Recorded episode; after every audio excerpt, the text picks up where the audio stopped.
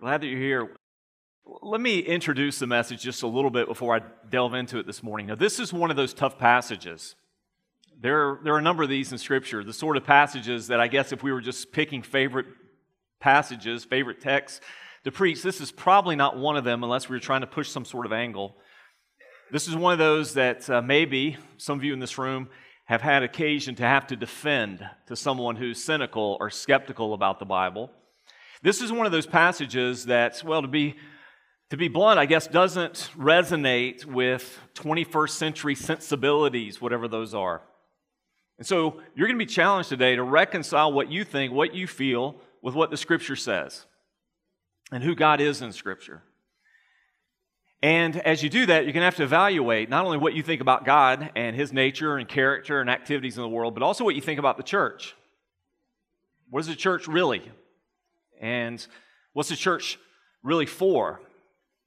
And how much does God care about its purity or its holiness? And you're also going to have to look deeply into your own life.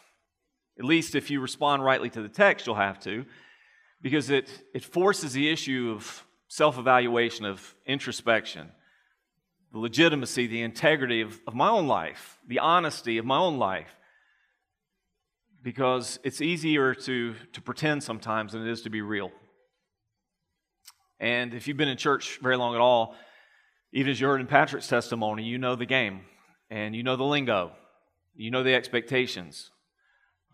You know how to carry yourself. You know how to answer in a certain way. You know how to look a certain way, and respond in a certain way that would, that would get you a pass. But as you heard at the beginning of the service today, God cares about our hearts. It's our hearts that He looks at, not just when we worship, but when we breathe. It's our hearts that God wants today. It's our hearts that God cares about. So, with that in mind, I want to pray. Father, today, spare us, I pray, from going through the motions. Lord, I pray that would just not be possible. Lord, I pray for confrontation today, not me being confrontational necessarily, Father, but your Holy Spirit confronting us with the truth, with ourselves, with you. Lord, I pray we have a clear sense of what our right response to that would be. Real worship has not begun until we respond to you. Until we do what your word says, until we live in such a way that says, You are God. We're your children. So, Father, I pray you make the text clear. Spare me from muddying it up. And Father, show us what you'd have us to do with it so we might be doers of the word, not hearers only. I pray in Jesus' name. Amen. So here's the scenario. We're in the book of Acts. We're still early on. We're still in the first handful of chapters, first five chapters of the book of Acts. And now the church has blown up. And I mean that in a good way. I mean, this thing is exploding with growth um, starting off with just a, a, a several hundred people believing. Now you're up into the thousands by now. And the church is blossoming. Miracles are happening, and many people are coming to the faith. And, and the whole thing is really beginning to just take off. But here's what you've got to understand, and this is a reality in the first century, and it is just as much a reality in the 21st century. We have a spiritual enemy. There is such a thing as spiritual warfare. And when the true church rises up in the right ways and begins to do the things that God wants, us to, wants it to do, and when people become who God wants them to become, and when people's lives are being changed, and people are getting saved and they're getting delivered from darkness into light, Satan is going to push back. He's going to push back. And that's what we begin to see in the book of Acts in chapter 5. Satan now is pushing back against the tide. You've got the battle of two kingdoms. You've got the kingdom of this world the ruler of that kingdom, Satan, whether people acknowledge him or not, whether people mock or ridicule the idea of a demonic entity, a satanic entity, a spiritual entity, does not change the reality of spiritual conflict. And Satan holds tightly to the ground that he believes is his and to those that are in his kingdom. And so when that kingdom begins to be threatened, and when people begin to be rescued from that dark kingdom, he fights back and he fights back hard. And that's what's happening in the text. Immediately after Pentecost, the Holy Spirit falls on the church. Miracles are being done. As I said, thousands are now coming to Christ. What happens immediately after these signs and wonders and proclamations of the gospel? After Pentecost, persecution. Immediately.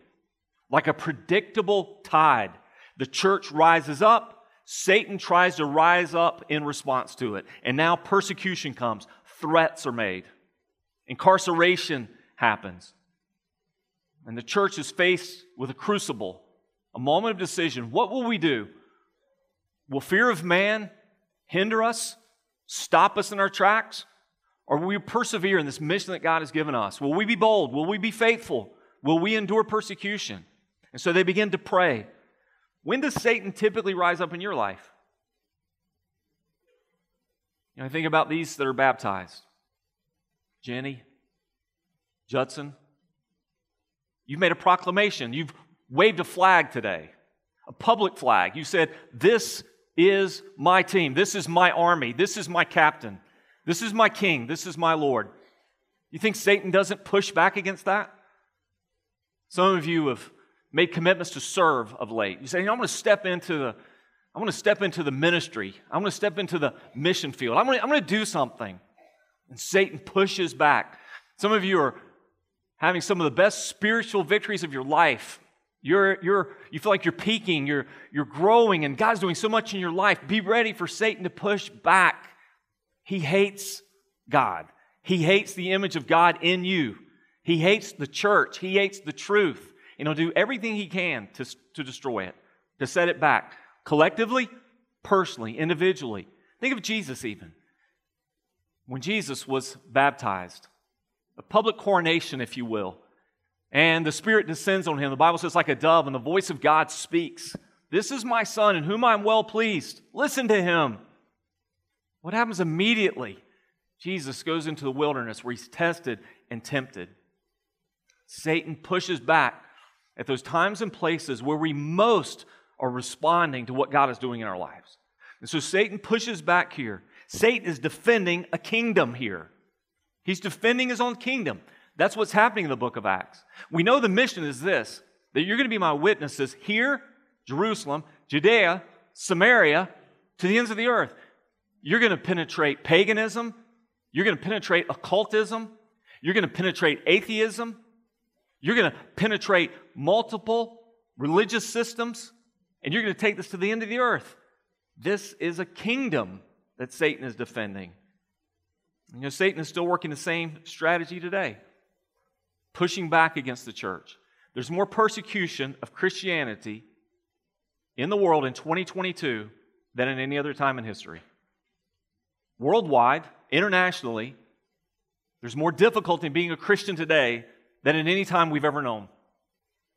There's greater persecution of the church, real persecution, not the sort of thing that we see that's just political or social or cultural, like we see in America, the pushback the, the tide that's swinging against the church, the antagonism, the mockery, the accusations of bigotry, things like that. Now, I'm talking about hard persecution, imprisonment, financial ruin, death, even. This is where we are. This is what Satan is doing. And if we wrongly assess what's happening in the world, if we wrongly assess what's happening in our own culture, we might be tempted to think we're losing. Oh no, what do we do?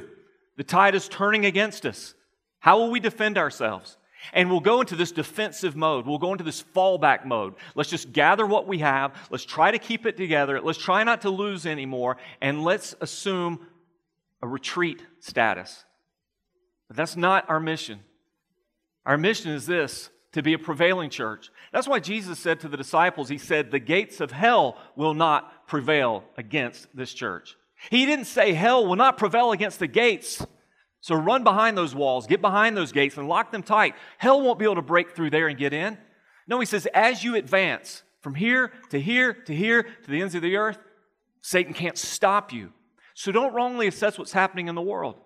Our sovereign God is still in control, and he's working his purposes. And don't you know, not by speculation, but by divine proclamation, we know that God uses persecution difficulty, hardship for his glory and for the advancement of the gospel. This is exactly what Jesus said would happen.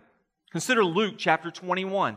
Verses 12 through 13. I'm going to say that slowly because sometimes I say these passages quickly and somebody will say, I'd never caught that passage you said. Well, Luke 21, 12 through 13. Write that down because it's an awesome passage. It's a challenge, it's an eye opener, but it's real. Jesus is speaking of the ends. It's a prophetic passage, future tense, when the end will come. But he says, before all of this, before this great end, they will lay their hands on you and they will persecute you, delivering you up to the synagogues and prisons, and you will be brought before kings and governors for my name's sake. Listen, that's the reality. Before the end comes, it doesn't get better, it gets more difficult. So steady yourself, ready yourself. Verse 13 this will be your opportunity to witness.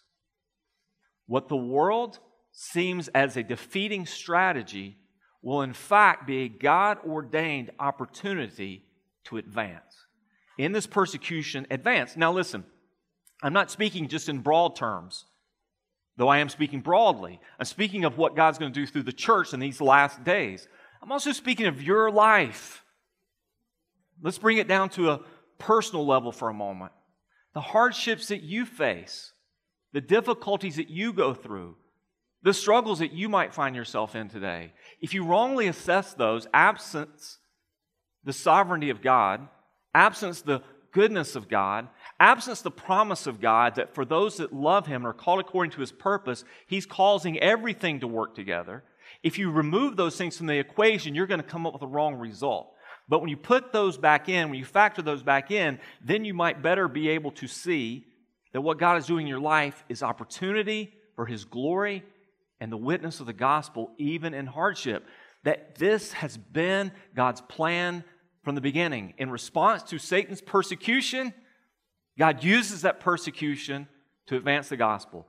The early church is soon going to be scattered. That's a hint for what's coming in the book of Acts. He told them to go from Jerusalem, Judea, Samaria to the ends of the earth. I've said that three times now, so you should have that part. They don't go. And he uses the attacks of the enemy, the persecution of the enemy, to disperse them. This is for his advance. This is what God is doing. One pastor said this God rules over the sufferings of the church, and he calls them to spread spiritual power and the joy of faith in a lost world. It's not his only way, but it does seem to be a frequent way. God spurs the church into mission by the suffering she endures. Be ready for that. So, as Satan pushes back, persecution comes. Satan defending his kingdom, how does the church respond? They respond with faith, not fear. God, we're going to go to you, we're going to trust you, and they prayed for boldness. We saw that, remember? as Reagan spoke, and last week we see they begin to pray for boldness that God will keep doing what you're doing. God, God, don't stop. We trust you. You're going to do what you choose to do. You're the constant, you're the reliable one. God is always on mission. He never stops, He doesn't relent. Father God, may we not relent now. May we continue to speak with boldness. As you do signs and wonders, may we continue to speak with boldness your name. And God responds powerfully. And what did He do? The place where they were praying, was shaken, physically shaken. That doesn't mean everybody had goosebumps and warm feelings and fuzzy emotions when they left. God thundered there. God was telling them, You're on my mission.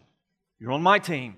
You're advancing my kingdom. My kingdom is a winning kingdom. So, despite opposition and persecution, catch this, the early church was thriving.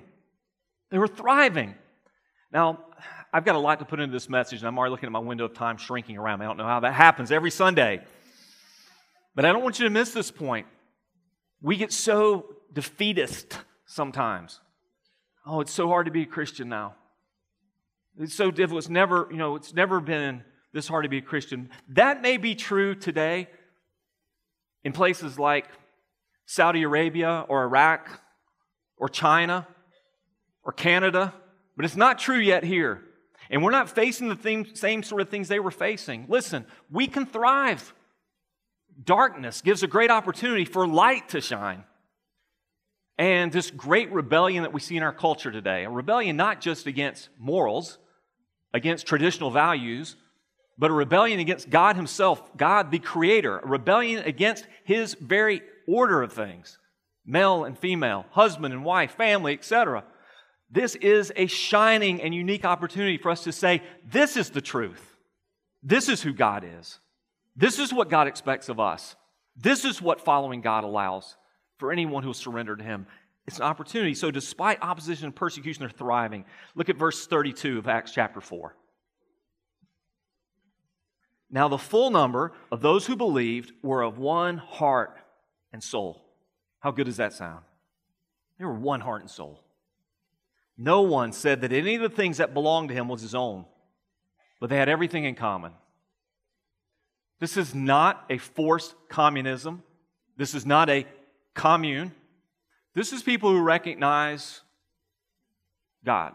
God is owner, them as stewards, and each other as brothers and sisters. And they had genuine unity, not feigned unity, genuine unity, genuine care for one another, a genuine sense that your interests are my interests. We're in this together. Now, maybe, maybe, and this is just speculation on my part, maybe you and I will never get there until persecution rises up enough to force it. Until the times are harsh enough where we realize we better be together, we better stick together, we better take care of one another, we better love one another. Maybe only persecution can create this. I'd like to think that's not the case. I'd like to think the Spirit of God at work in us could create that sort of unity where we can say we are of one heart and one soul. We have different personalities and we have different preferences. We have different perspectives on things, but we have something in common that's so far superior to that. And it's not our lot in life, it's not our station in society, it's not our political affiliation, it's who we are in Christ and what God has called us to be and do. It's the mission that's bigger than any of our occupations or preoccupations. This is who we are in Christ. So they had everything in common. And with great power, the apostles were giving their testimony to the resurrection of the Lord Jesus, and great grace was upon them all. There was power behind it. The apostles weren't preoccupied with petty conflict. That's going to come, Acts chapter 6. They weren't occupied with superfluous things. They were occupied with the most important thing. Let's testify the resurrection of Jesus. Let's, people, let's let people know this Jesus that you crucified, guess what? He was raised. We saw him. He sits at the right hand of the Father now, and he's interceding for us, and one day he's coming back. There was not a needy person among them, for as many as were owners of lands or houses sold them and brought the proceeds of what was sold and laid it at the apostles' feet, and it was distributed to each as any had need. These are what we might call free will offerings. Free will offerings, not mandated, not required, but yet, out of love for one another, they said, Here's something that we have, here's something that we can give for the sake of everyone else. An example of that sort of giving was an early hero in the church named Barnabas. Verse 36 Thus Joseph, who was also called by the apostles Barnabas, which you probably know as son of encouragement, Barnabas the encourager. Barnabas, a Levite, a native of Cyprus, sold a field that belonged to him and he brought the money and he laid it at the apostles' feet. Now, the reason we know something about Barnabas is we're about to see a contrast here. This is what Barnabas did. He's not unique in it. We know that from the text. Just an example of it. One such man was a good and godly, upright man in the church and said, I've got something I can sell. I've got something I can give. I've got something I can offer. And he did it. Laying it at the apostles' feet doesn't mean he gave it to the apostles, it means he gave it to the church, and they were administering it as necessary. So here's what's happening, and I want this is such a critical statement. It's becoming clear, although he's not relented from this strategy in 2,000 years, it's becoming clear that the satanic strategy of opposition via persecution is not really working. In, in fact, in, in spite of the opposition and persecution, the church is only rising up in prayer, growing in faith, and increasing in boldness and God's grace is spreading. And Satan begins a little shift in the strategy. If he can't, and he still cannot, defeat the church from the outside, if he can't do it through the government, if he can't do it through the false religious leaders, if he can't do it through the culture all around them, he's going to have to try a different tact. And that tact is to attack it from the inside. Listen to what I'm saying. Satan still can't defeat God's church, God's people, the body of Christ from the outside. his most successful attacks are inside out. They're inside out. Over the years of teaching a membership class for new people coming into the class, Dan does most of that now.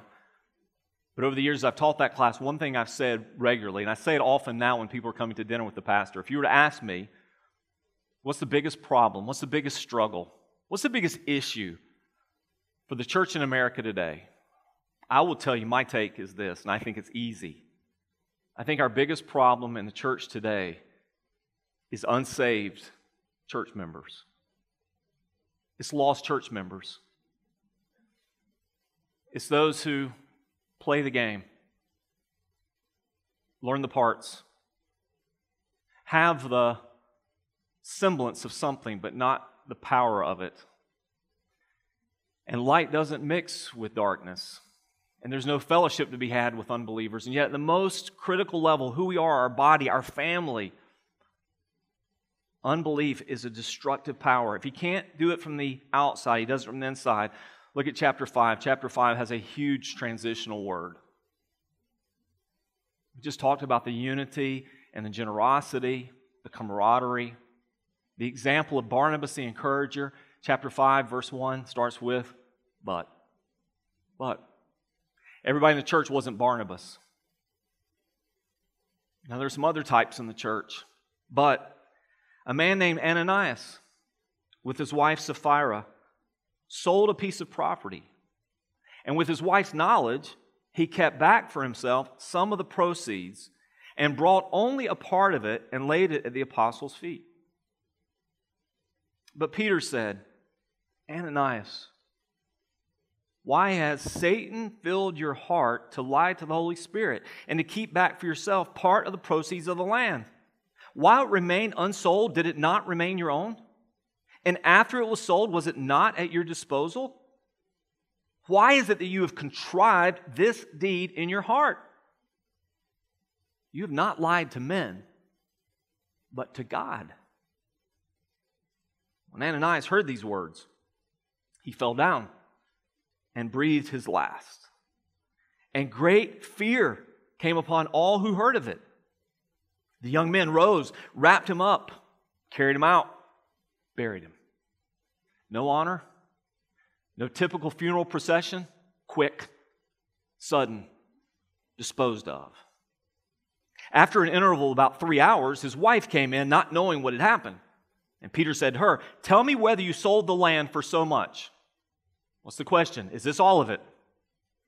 And she said, Yes, for so much. But Peter said to her, How is it that you have agreed together to test the Spirit of the Lord? Behold, the feet of those who have buried your husband are at the door, and they will carry you out. Immediately she fell down at his feet and breathed her last. And when the young men came in, they found her dead, and they carried her out and buried her beside her husband. All right, I got three big questions I'm going to try to answer in short order, so stick with me. First question is this What just happened? what just happened? Second, why was God's response here so severe? And three, what lessons should we take from this encounter? Let's start with what just happened. Now, again, let me set the stage without too much detail because I think it's pretty plain in the story. And I think you can put the pieces together. It's clear that what the church was doing was supporting one another and taking care of one another. And some people were bringing things and selling it. Now, when Barnabas sold his property, it didn't say that Barnabas sold everything that he had and gave it all. He had a piece of property, he sold it, and he gave it. And understanding was pretty clear. Hey, I sold this for this, and I'm going to give this to the church. Now, when Ananias had some property, there was no odd equation or rule in the church that says if you sell it for $100, you must give $100. No, you could easily have said, hey, I sold this property for X number of coins, shekels, silver, whatever, and I'm giving this much from it. And that would be a great and gracious gift. After all, this is voluntary. But Ananias wanted to be like Barnabas. He, he wanted to appear as righteous, as good, as a son of encouragement like Barnabas. It's a grand deception, and it makes it's clear in the text that they both conspired to do this. So what happened is this couple conspired to deceive the church. They wanted the respect of Barnabas, but they really had the heart of Judas. Judas, who was an insider, Judas, who played the part, Judas, who knew the roles. Judas, who at the end, as a betrayer, whose heart was filled by, dominated by, controlled by who? Satan. It, it was Satan that led Judas to do what he did. They wanted to be like Barnabas. On the outside, they wanted that kind of respect. Man, how cheap is that? I want you to think of me this way. I don't want you to know what's really in here. Man, that's, a, that's the height of hypocrisy. And again, I'm not trying to stomp on anyone's toes today. But if you're concerned, it's much more about what the people sitting around you think about you, the people in your life group, the people you encounter when you walk through the doors, than what God thinks about you, you're already much more like Ananias than you are like Barnabas. If my concern is more about my reputation than my character, I'm already much more like Ananias than I am like Barnabas. Much more like Judas than I am like Jesus. I read this interesting story, a pastor that I've read a number of things about, and I have his commentary. It's a devotional commentary on Genesis. I love him. Uh, Donald Grey Barnhouse. He pastored the uh, 10th Avenue Baptist Church in Philadelphia for, well, three decades or more. And it's interesting, in his church, he would not allow them, for the whole tenure of his ministry, he would not allow them to sing the third verse of At Calvary. Would not allow them to sing it at church. The third verse of At Calvary. Do you know the third verse? Now I've given to Jesus everything. Said, we're not going to sing that here. Lest it not be true of any of us who sing it that we don't stand before God and each other and lie to the Holy Spirit. So they never sang the third verse. And yet, here these proclaim, I've given it everything. Yes, this is everything. Now, God enabled Peter to discern the deception. But understand there's still grace here, right? Three hours later, the wife comes in. He gives her an opportunity. He quizzes her directly. He asks her specifically. He tests the very point of their connivance, the scheme. Simple question. Just want to know this. Does that gift represent everything that you sold it for? And she says, Oh, yes, this is everything. It became very clear then that this was not a God honoring gift. This was a self glorifying, self serving gift. They lied to the church. And catch this when they lied to the church, what does the scripture say? What does that equate that with? They were lying to God. Maybe, consider this for a minute. Maybe in the first century, the first century church saw church pretty differently than you and I do. Church got no authority over me. Nobody there can tell me what to do. If I don't like it, I'll just leave. I'll go somewhere else. I'll go where I like the songs. I'll go where the guy preaches less. I'll go where the children's ministry is better. I'll go where the room is more whatever. And the list just goes on and on and on. I don't think a single person who was true in that church was a consumer. I think every single one who was true was a disciple. They lied to the church, and God judged them immediately. It's not a curse that Peter put on them. Peter was just acting in a prophetic way. God had given him the insight to see and speak, and he did. But it was God who carried it out. Second question why then was God's response so severe? Why was God's response so severe? Let's start here. Make no mistake about it, this is a spiritual attack against the church. We should not reduce this, not that this is insignificant. We should not reduce this to lying. Well, he just, he just lied. He fudged a little. Not that any sin is a sin that doesn't require a response from God. Not that God doesn't take any sin as rebellion against his character and self. But this was a spiritual attack against the church. Satan had infiltrated, and God's response is decisive here. And their sin was very serious in that it strikes at the core. And here's an important word for you, and I'm not just trying to nerd you out here. It's an important word because it's the first time it appears in the book of Acts. It's a word some of you, many of you have probably heard for the church ecclesia. Ecclesia, the called out ones, the ones called out from the world to Christ. A word that would be used again and again in the book of Acts to describe the church, the ecclesia. This is the first time we see it. This is a sin against the ecclesia, the called out ones. Again, keep in mind what was there the unity and the trust and the love and the camaraderie and the sharing. Do you not see how this sin just rips right at the heart of that? All of a sudden, now we can't trust one another. We don't know who's legit and who's not among us. We don't know who's playing a game, who's, who's just a facade or a fake.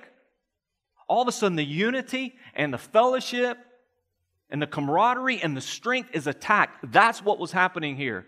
No, no, no. We will be true. We will be a real church. There's no place for this. This strikes at the heart of everybody in that church. That sin wasn't just a sin against Peter or the apostles, it was a sin against the body of Christ. It strikes at the heart of who we are. It's one of the first instances we see of church discipline. Why should a church exercise discipline? Because public sins that deny the lordship of Christ, deny the teachings of the church, deny the things that we stand for and agree on, and the things that we hold each other accountable to and support each other in, when those sins strike at us and they're not repented of, and people don't turn from it, and they live in a way that's contrary to what we say and what we teach and what we believe and what God expects of us, that's not just a sin that's private and personal. That's not just between them and God. That strikes at the heart of the church. We must be true. We must be God's people. I think God is purifying his people in the days in which we live. I think we're seeing a great shaking. It's God shaking the tree.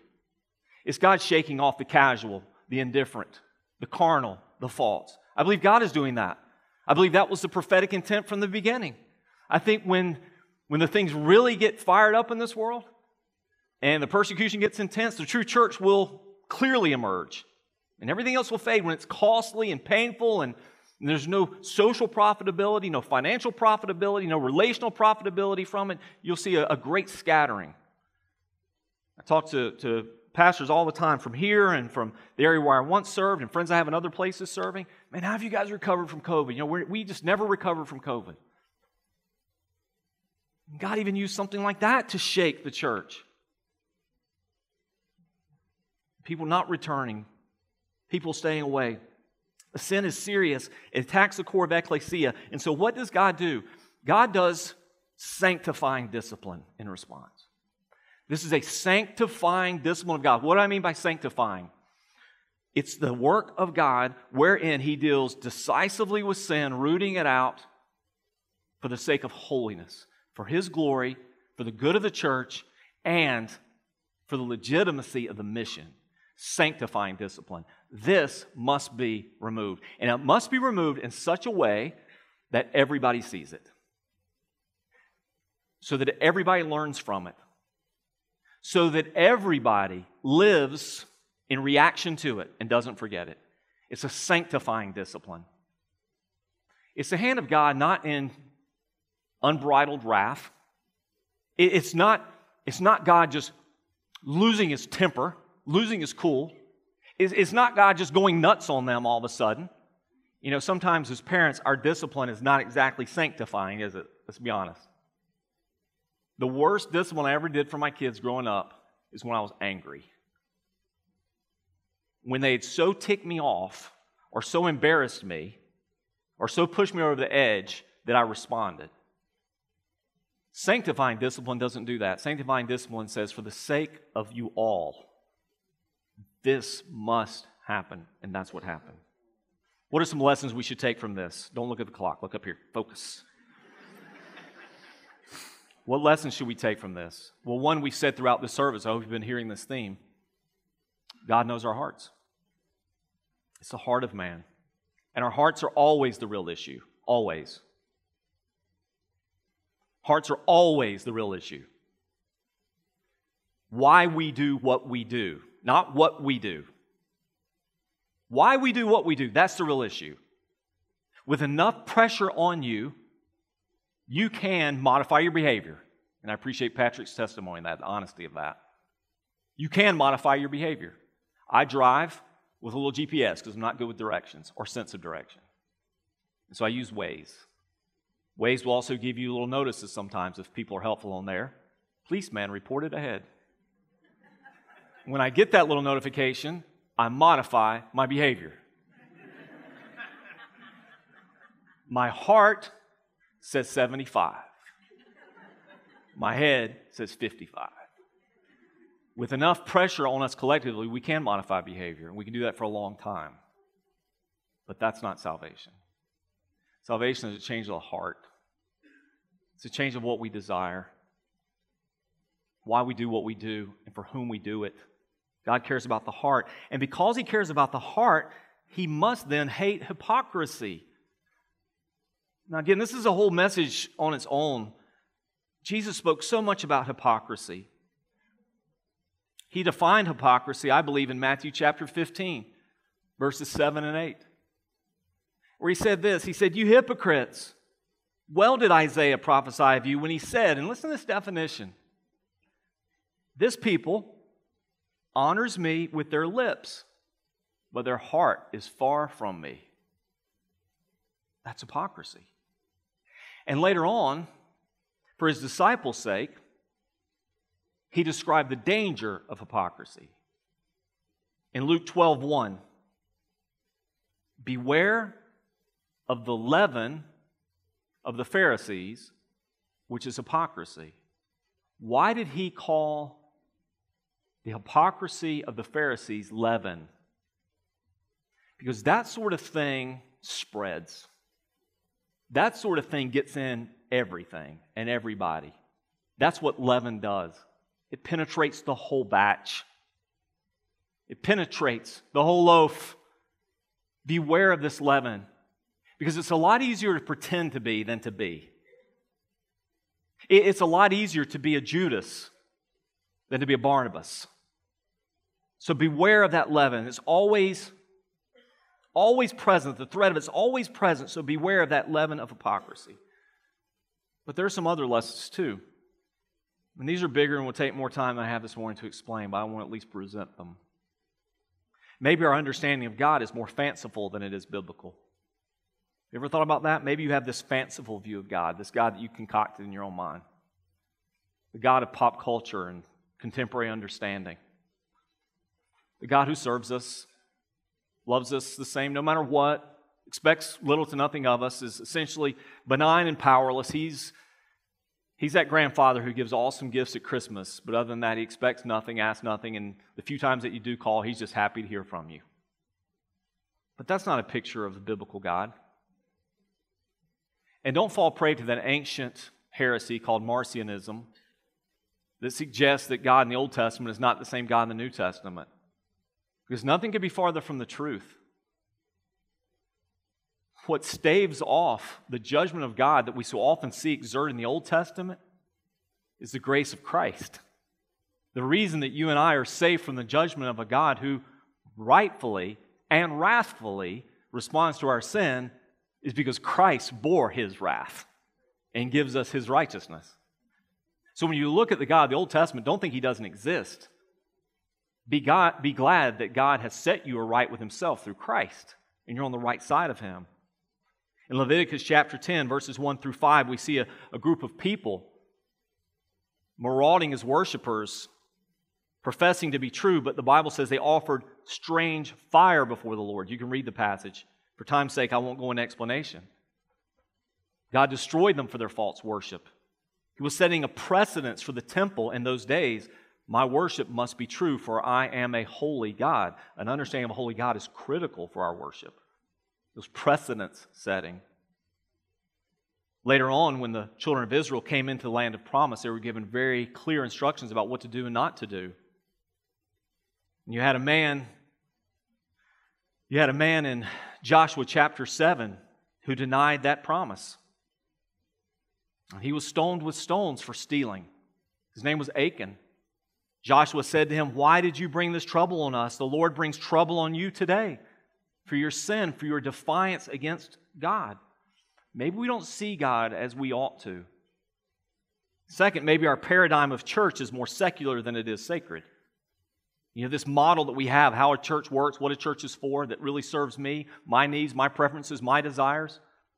That's a secular understanding of church. It doesn't align with Scripture. The church of the New Testament was a sacred church. In fact, the sort of language that we see in the interactions of God with that church suggests that the early church was now functioning in the same way that the temple functioned in the Old Testament. This is the place where God dwells with his people by virtue of his Holy Spirit. And the same demands of holiness that were in place in the temple are now in place for us as God's people. We are his temple. And maybe our view of sin, if we're real honest with ourselves, is more harmless than it is fatal. And that's one of Satan's strategies. Let's diminish the seriousness of sin and so simultaneously devalue the worth of grace. If sin isn't a big deal, then neither is forgiveness, neither is grace. And what we don't understand is that God's judgment over sin actually is grace. That worse than God's judgment, worse than being under God's judgment for sin, or God responding and punishing sin, would be for God to let us go in our sin. Because sin kills. Sin, when it's finished, brings death. We have this weird idea that it's just God stopping us from enjoying things. Okay, God, for your sake, we'll do it. We don't know why, we'll stop. No. God's judgment over sin is a rescue from sin. Now, obviously, Ananias and Sapphira were judged fatally for their sin, but in their judgment, others were rescued. So, what's the result of all this that happened? Look at verse 11. I'm going to wrap up.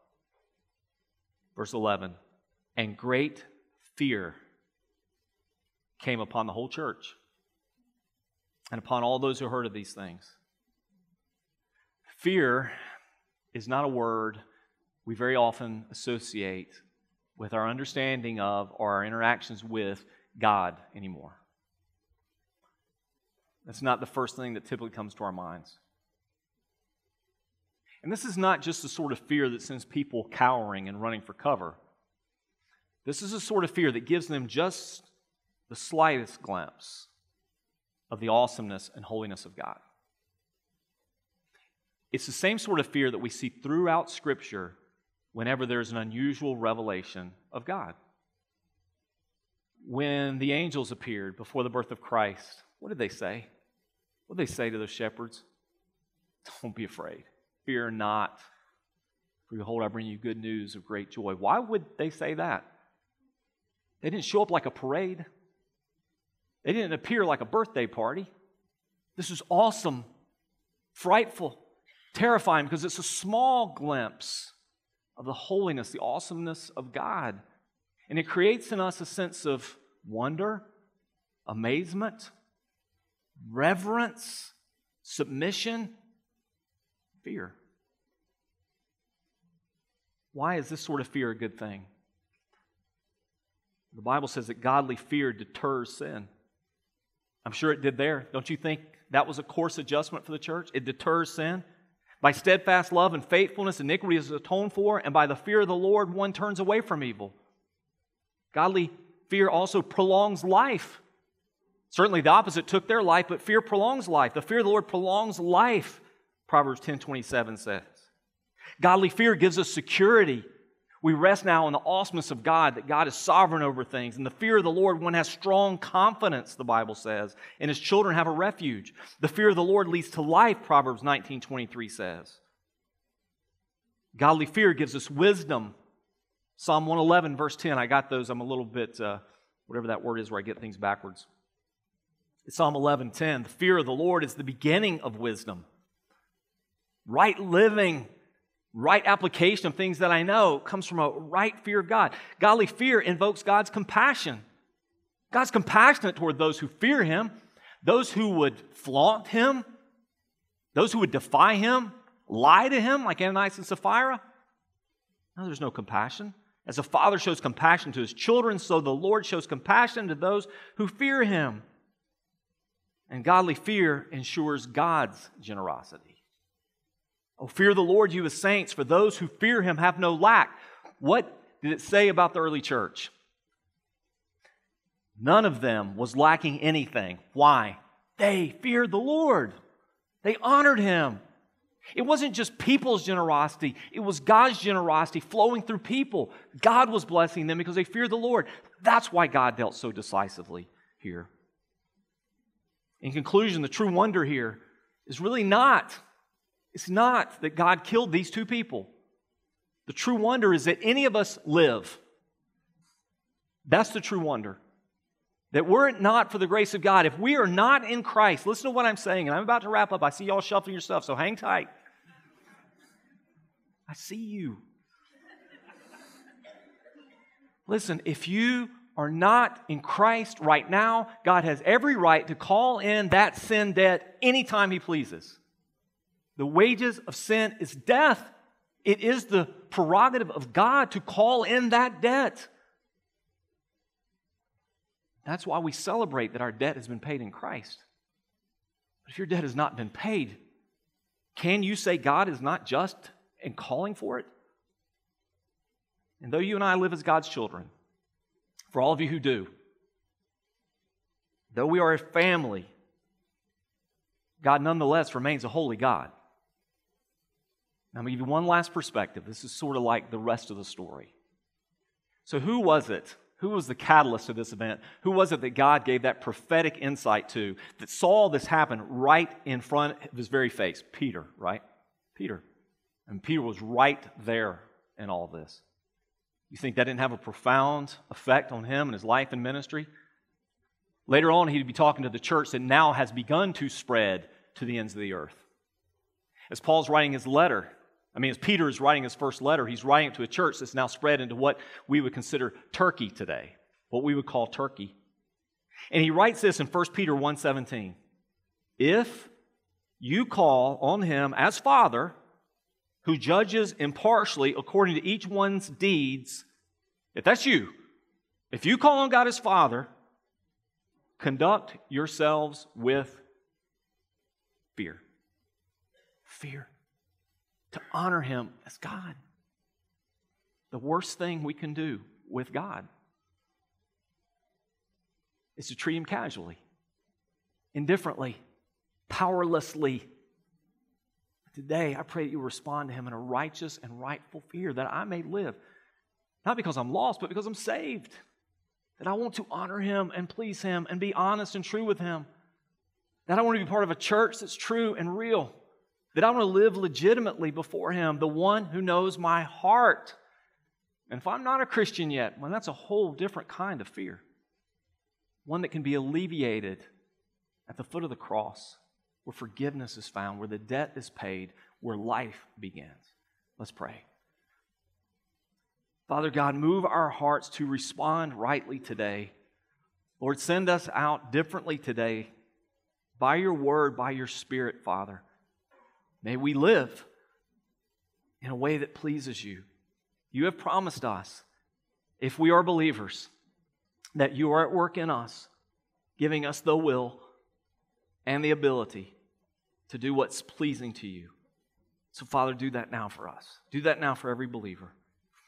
And if there is an unbeliever in this room, someone who might hear this word today, Father, I pray that out of grace and mercy towards them, you would stir up in their hearts